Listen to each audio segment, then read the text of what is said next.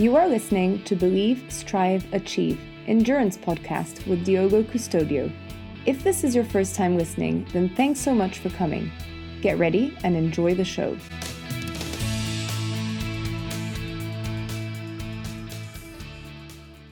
Hello, everyone. Welcome to the second episode of Believe, Strive, Achieve Endurance podcast. My name is Diogo Custodio, and today our guest is Harriet Tier, the longest standing coach athlete in Tri Training Harder.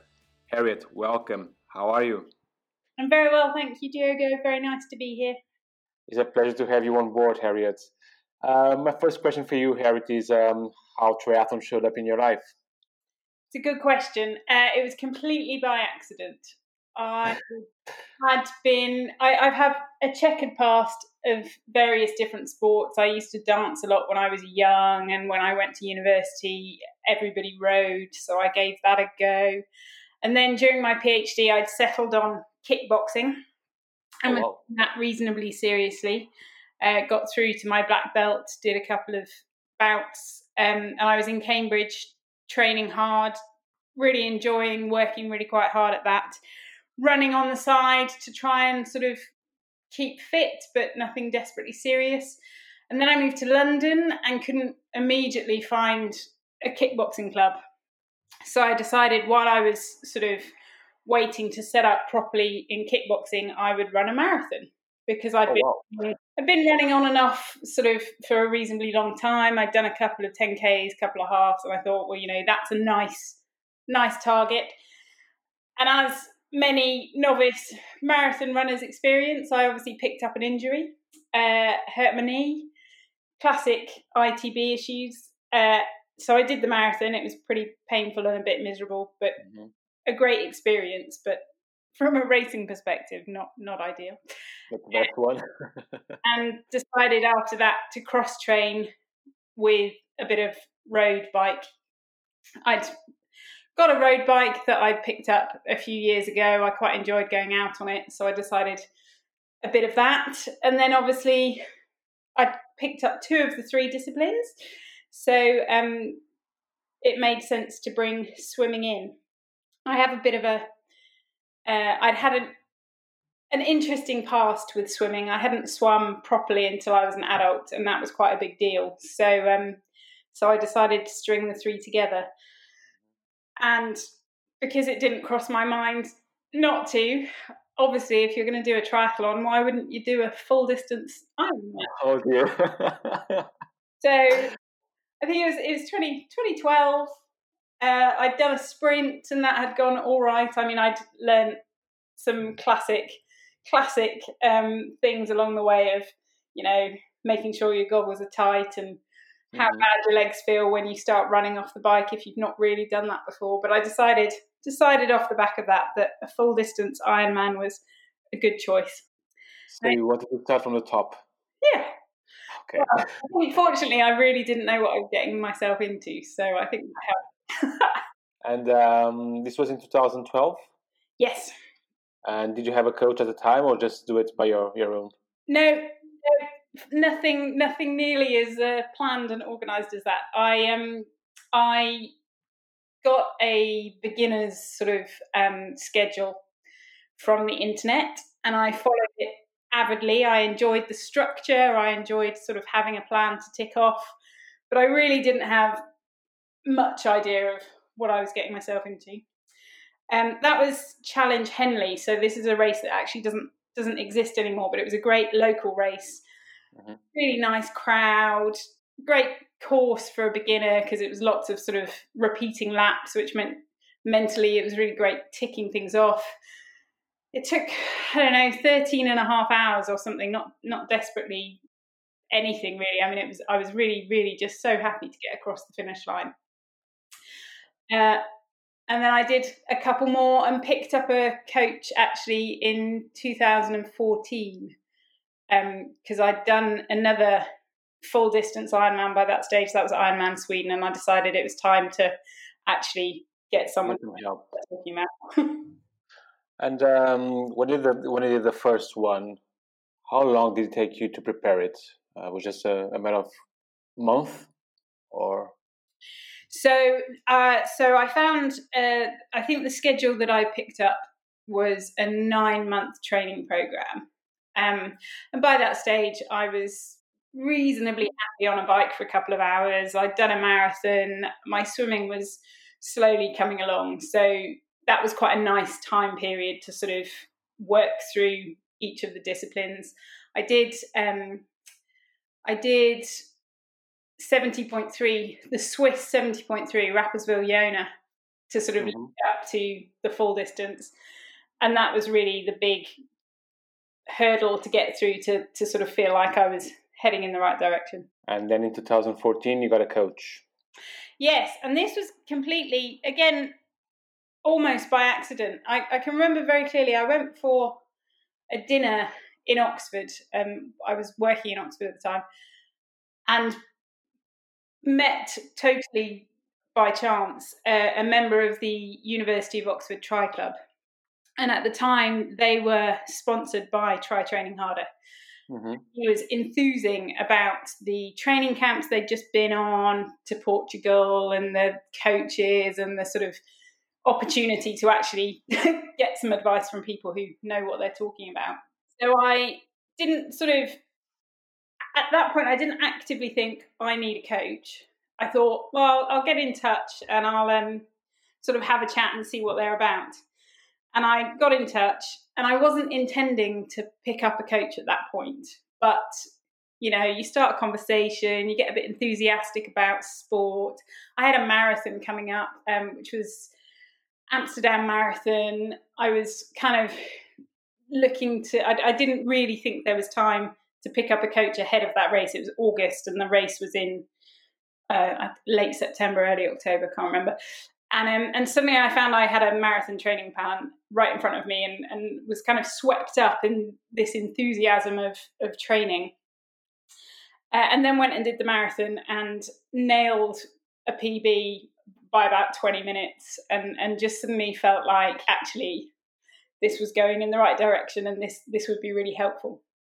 Yeah. training with tth ever since. I don't know if you have the idea that you are the longest coach athlete we have on the company. I did not know that. So congratulations on that. Thank you very much. what an achievement yeah, it's very good. It's been six years since you started co- being coached by by Philip and through TTH. Um, have you seen any big differences since then in the company and the triathlon itself? I think. I mean, I think it's yeah. I think so. I mean, it's really. I was aware when I first signed up with TTH that it was still fairly early days, and it's been really mm-hmm. interesting to see the company sort of grow and develop during that time. Um, and I think, again, in the last few months, in terms of the sort of the the, the lockdown and having to adjust to training in this new world we're in, it's been really, really interesting seeing how TTH has sort of responded to that. And as far as I'm concerned, it's been it's been just so invaluable having their support when everything else is a, a bit sort of unclear. So um, so yeah, definitely, it's definitely. I mean, it it was always a very professional outfit and always very friendly and sort of supportive. But that's really kind of progressed as the coaching team has grown. Uh, the thing is, I have been in the company since 2017, and in three years' time, I can see some differences. So I I believe that you, in six years' time, have seen some some big ones. Yeah, and um, you started doing this sport in 2012. I believe that you've seen some also, also some differences in the sport itself. Well, it certainly picked up in terms of. I mean, it's much more popular as a sport. Um, when I when I was doing when I was training for um, Challenge Henley in 2012, it, it was still a very unknown thing. Um, I mean, people still, if you tell people you're training for an Ironman these days, people still think you're crazy. But and we are. Come on, Harriet. a little bit more of an awareness of, of what that involves.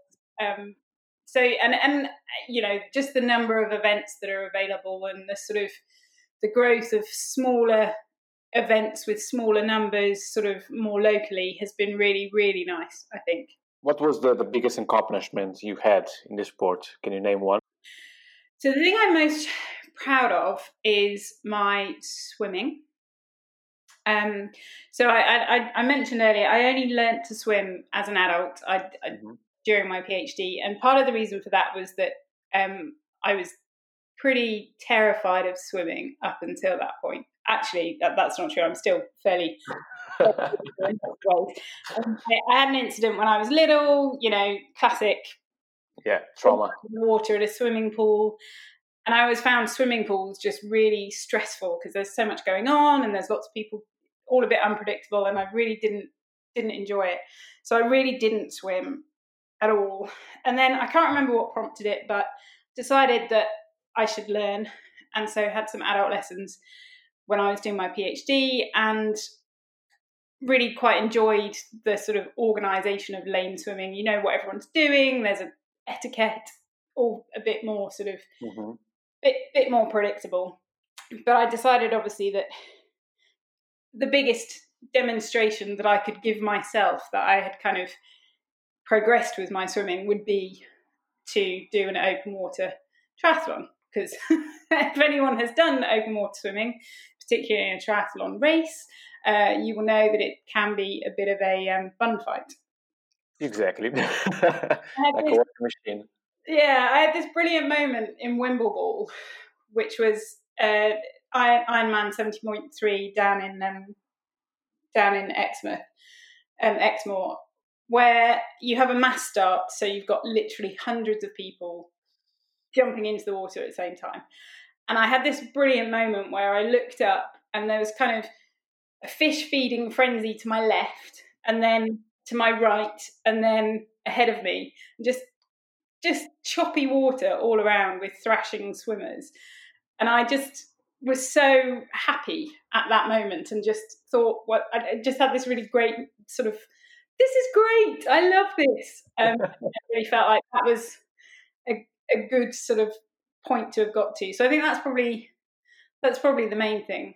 Um, and then you know there have been some great races there have been some hard races.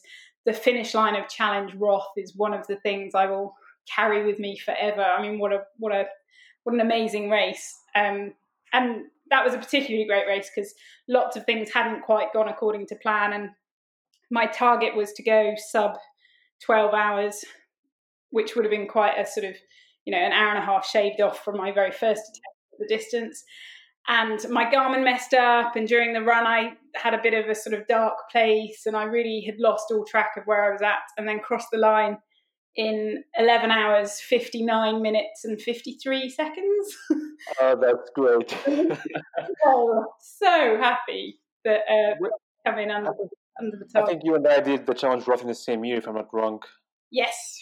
Yes. 2015 well what a great one to start with. It's a very good one. It's a very very good one um, Harriet, if you could give some piece of advice for those who are at this moment are terrified of uh, swimming and open water swimming, um, what would you tell them to to do or to think about when they have to face this you know this scary moment for them?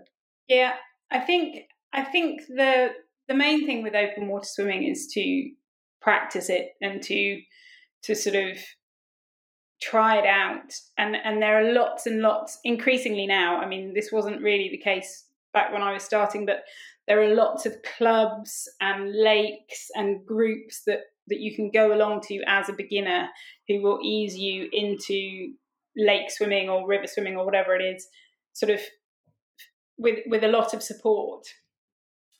Um, and then you know there are lots of things you can do in a racing environment you can hold back you can position yourself so you're not right in the thick of things mm-hmm. give yourself sort of you know wait 20 seconds after the gun has gone so that you actually have space and and you know you can the, the thing the thing that's great with triathlon is that the swim is important, but it's not the the whole and the only thing. So taking your time and not panicking during that part of the race then sets you up to have a really strong day sort of for the rest and mm-hmm. and there are lots i mean you know when you're in the water there are lots of things putting your face in breathing in and out deeply all of these sort of tricks that you can do to just calm yourself down and to, to sort of remind yourself that this isn't scary and that that you're being supported. but giving it a go is the key thing. Yeah, um, we know that swimming is not your you know strongest moment, of course, but there's something that you really love when you're training. This is your coach who told me, and I saw it in Algarve um, two years ago, if I'm not wrong, that you love track workouts. and I would say that 85 to 90 percent of the athletes I know they hate track workouts. Oh, I love that. What's the secret for that? I know, I know, and it's funny. You know, I'll look through my weekly schedule, and if there's a track session, immediately I will be looking forward to it. Um, I don't know. I, I, I love, I, I love the track itself. So the space that you're in, where quite often, I mean, bearing in mind, I've spent the last best part of the last 20 years in Oxford, and the running track that I had access to was the Roger Bannister. And it's called so because that's where the four minute mile was broken. What a great place for training. I mean, talk Magic. about inspirational. But so the space itself, where you often have lots of athletes who are just really focused on perfecting their their skill which is just always quite quite impressive. Or it's completely deserted and it's you and a deer, and that's actually quite nice as well. But then the training session itself, where you just hurt yourself, you you run really hard, and then you stop and you have a little rest, and then you go again. And as soon as you press start for the beginning of that session, you just kind of hand yourself over to it, and there's nothing else to think about. You just run when you're supposed to run, and you stop when you're supposed to stop and there's just something very I don't know simple about almost it. like um, almost like a race. Yeah, almost. Except... Once you start the button of you know starting the, the race itself, just go for it, and when you finish, you finish. Yeah, yeah, and uh, yes, and all you know, all the nerves and all the worry and all the anxiety. As soon as that start gun goes, it's, it's you put it, put it aside and get on with it. Is a is a moment that you have for your own where you don't have to think about your daily routine or the, the problems that you have in your life? Yeah and the workout itself yeah and you're and you're where you're where you're supposed to be i guess there's mm-hmm. nothing else that you need to think about in that moment you just need to run a bit harder or a bit faster and it's perfect i think i agree with you um, i remember when i used to do a, those very long workouts on the track and as you know, Portugal is a very cold place in summertime. uh, for example, now we have 37 degrees outside, so it's very, very cold outside, as you can imagine. Um, and I remember going to the track and it's like, okay, it's time to suffer, but I'm going to love this at the end of the workout. So just shut up and run. And I think that you have the same uh, kind of um, feeling when you do it. Yeah. So this is something we need to teach to the other athletes when they hate going to the track. It's like, okay, this is something you need to start loving because it's uh, it's good, you know. And I, I think it probably helps that I've done track sessions with other sports, and so when I do track now, it kind of there's also it's not just the session I'm doing right in front of me; it's all these other sessions that I've done as part of boxing fitness with the with the boxing club or as part of rugby fitness with the rugby club or you know there's a there's a whole bunch of people that I have trained with on the track that that you can kind of draw upon, which I also quite enjoy. Oh, it's a great. Okay. I love yes. it. I think you have been doing well a lot of sports for as long as we can we can see. Um, do you see any kind of similarities between the the sports you have been doing, uh, from kickboxing to triathlon, in terms of um, workouts or in terms of preparation for the event, for example? I think I think um, I think there's a lot that is very transferable in any sport in terms of sort of when you break it down into the skills you need to practice or the core strength you need to develop or the sort of the process you go through even uh, team sports that are obviously very different in terms of the sort of mental side of things because you're working as part of a team whereas triathlon tends to be quite individual. But in terms of how you approach training and, and how you receive coaching advice and sort of try and improve what you're doing. Um, and then, yeah, I mean, kickboxing was hugely reliant on fitness, but also on core flexibility, good biomechanics, all of that stuff. So that's been quite useful to bring mm-hmm. to triathlon. And that was, I mean, that was all built up from ballet originally. So it all it all stems back to that. Would you ever imagine when you're doing ballet that you, at the age of, uh, I, I, don't know, I don't want to know your age, um, but that by the year of 2020 you'll be doing triathlon? No, the thing that probably is the most surprising for me with triathlon is that it's I think stuck the longest. I mean, I did, I did ballet for all through my childhood, so that's slightly different. But since having when I started university, I've, I've done a lot of I've tried a lot of different things, um, and and triathlon seems to be the one that's going to stick. I think mm-hmm. I imagine keeping doing this for a long time still. Harriet, we know that you're not a professional triathlete. You have your own job um, and have been doing sports all your life. How is now your daily routine when you try to uh, balance your, your work with your um, training and racing and trying to find the best moments for, for racing? How do you usually balance all that? Yeah, uh, yes, it's a it's a very good question, and it is potentially challenging. Although it does it does get easier as you sort of get practiced at it partly because partly helped by the fact that I have a schedule that I can look at and I can look at my training week and I can look at my working week and I can sort of see where how to arrange the days so that the sessions fit in. I think the thing that helps for me, I mean, I'm very lucky because I have the time and the opportunity to train, and I know lots of people have lots of other things they're also trying to squeeze in to their day. But I tend to start with training when I am looking at how the day is mapped out. So, like this morning, I knew I had this call and I know I have other things going on later on. So, I was on my bike at half past six, and that's not that unusual. Lots of lots of people who who don't train quite as much will be astonished to hear that you get up at you know 5:30 to go swimming mm-hmm or whatever. But actually, for me, knowing that that's been prior, you, you, you kind of knowing that that's been prioritized, um, I find very sort of almost reassuring, I guess, that I can build my day around training and and and I mean, you know, having the support of Philip and, and TTH so that I can say this week is crazy, I'm not going to be able to do all of this, and he can then say, okay, well, these are the priorities. Mm-hmm shift this or focus on this, um, it makes it much easier. I don't have to do a lot of thinking. Yeah, I think that um, being able to balance your work um, with your training when you have a schedule that someone thinks about it for you makes your life much much easier. For example, I'm a coach and I cannot coach myself because I know I will not be able to organize my working schedule with my training schedule. So having someone thinking for that or thinking that for me is so so helpful. Um, I know that you train around 15 hours a week, and I believe that you work more than 30 hours a week. Um, so, how do you do in, in those days when you are so tired? I uh, I tend to I, I tend to look at it and, and sort of split the the sessions quite often split between ones that I feel I have to do and ones that I'm really looking forward to doing. Um, today was a great example where I needed to do some dry land swim work, which isn't my favourite. I know it's very helpful.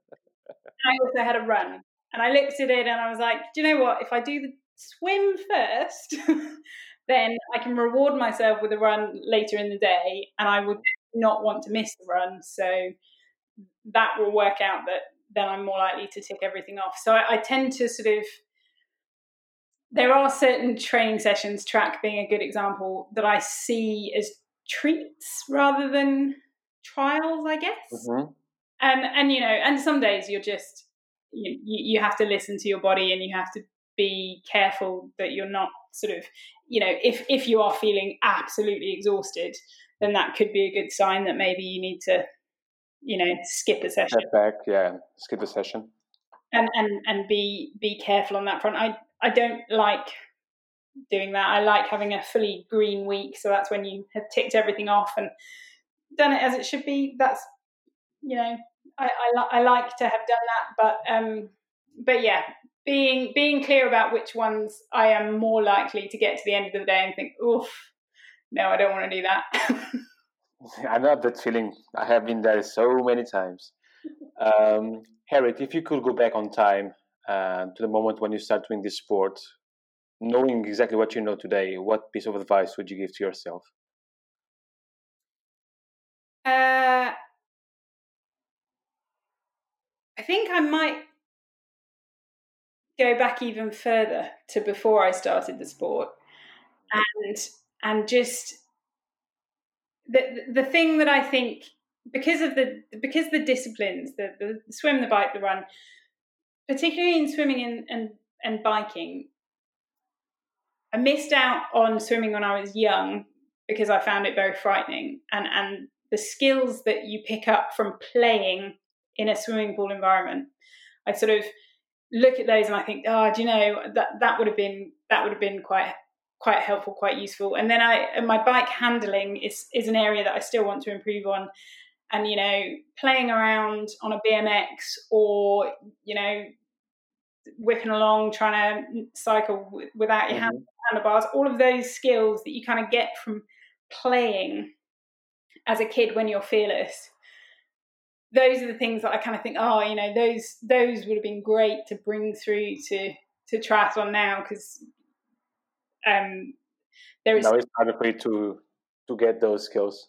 Yeah, it's, it's so so so now um, you know the the sort of the bike handling sessions that I've learnt from coming out to training camps in Portugal have been hugely beneficial, and and the sort of the things you can chip away at that aren't just you know raw fitness, um, but that are that are helpful just to keep things ticking over and to sort of to develop as an athlete. All of that stuff has been has been really really useful. So i think i would i would keep going with that. Um but I, i'm pretty happy with i'm pretty happy with the progress i've made in the last seven eight years um mm-hmm. in sport i was never i didn't i, I don't think I, i'm sort of I, I, have got quicker during that time. I have definitely got stronger. My recovery is definitely much quicker when I do an event. There are lots of things I can definitely see I am improving on.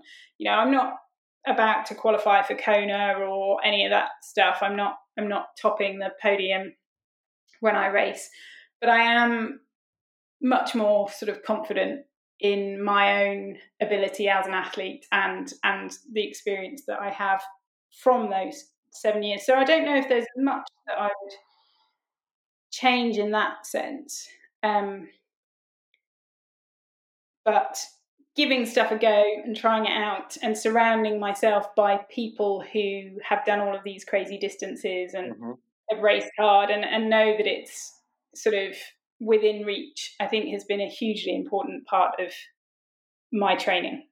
Um, and I would definitely urge anybody who's thinking about triathlon at all to surround themselves with people who don't think it's out of this world to do an Ironman. Possible to do stuff, yeah. Yeah. You just said that um, Kona is not in your mind to in terms of racing. Um, I know that you qualified for Gold Coast 70.3, the World Champs. Um, and I think that, that's a big, you know, a big accomplishment. I, I, uh, but I did on a massive roll down. Um, it doesn't matter, Harriet. It doesn't matter. you qualified for it. So, what's your um, and if of course if you want to share it, um, what's your biggest dream in this sport? Well, on that basis, so yes, I did. I did um, race uh, in Mooloolaba in 2016, the World Champs 70.3, on a roll down that I'd got from racing at Wimbleball 70.3 that year, and racing in Australia was amazing. It was the, the the the sort of the world champs aspect of it was kind of insane in lots of ways. I mean, it was a bit. It's just a crazy. It's a crazy environment because you have a lot of people who are taking it mm. very seriously, and it was a real sort of privilege to kind of go and experience that and, and give it a go. And what I would like to do is to um, now qualify outright for 70.3 world champs. I think that would be I think that would be pretty special. Um, it probably wouldn't be Australia again, but that was amazing. Well, next year is going to be New Zealand, so why not? so next year is then. it's, it's very close to Australia, so you can you know jump from one side to the other one. Uh, I already have my racing plans for next year all laid out. It's everything rolled over from 2020. well, perfect then. It's perfect. Even for Philip, it's going to be quite easy for him to plan the, the season. yeah. Let's just hope that we don't have any, any other pandemic coming up uh, for 2021. yeah, I'll tell him. 70.3 world champs next year, New Zealand. Perfect. Philip, this is just for you. I will qualify next year. Anyway, Harriet, um, if you would, would, like to give any kind of advice for those who are listening to our podcast uh, in terms of, uh, you know, workouts or mental um, strength or something, would you like to share something with, with those who are listening to us? I think um, I think the the biggest sort of it, it can potentially feel overwhelming to sign up to an event and to sort of have that goal that you're trying to to work towards um, whatever it is. I mean it could be your first 5k running race all the way up to some sort of ultra distance crazy race. And and the the key with any event like that or or any goal like that is just to sort of break it down and take it a day at a time. And some days you will have a training session and it will feel horrible and other days you'll look at your schedule and think you can't possibly do the session set out and then you will and, and it will feel great. Um, and and taking each day and sort of you know breaking it down and not seeing it as one big overwhelming thing um, is probably one of them. And then I, like it's amazing. I the mental side of sport is just so interesting. And the difference between telling yourself you can do something and telling yourself you can't is is just huge. And um and and I've I've you know I've had good friends that have signed up for their first marathons, and uh, I've and my cousin did London last year, and she she got to the end and she loved it, and she had a great race. But early in her training, every time I spoke to her about her training, she would tell me it was hard and she was never going to get to the end, and and and she would kind of talk herself out of the event before before it had even started. So I said to her, you know, that they may all be true things. It may be hard, and you may be finding it really challenging. But if you keep telling yourself you're not going to do it, then you're putting yourself out of doing it. You know, before you've even started. So just turn that around and say, yeah, I'm running a marathon and I'm it's going to be hard, but I'm excited, or it's going to be, I'll hard, be able to do it. Yeah. Giving it my best go, or you know, whatever it is, just make it a, a positive. Give it a try rather than it's going to be impossible and hard and ridiculous. Um, is so important. I agree with you, Harriet. Thank you so much. Um, it's time for us to finish this episode. You have been a fantastic guest. So once again, thank you. Um, I hope to see you soon, hopefully in Portugal, where it's warmer than the UK. Oh, yes, please. Thank you so much. Thanks, Diego. The Believe, Strive, Achieve podcast is produced every week for your enjoyment, and show notes are found at tritrainingharder.com.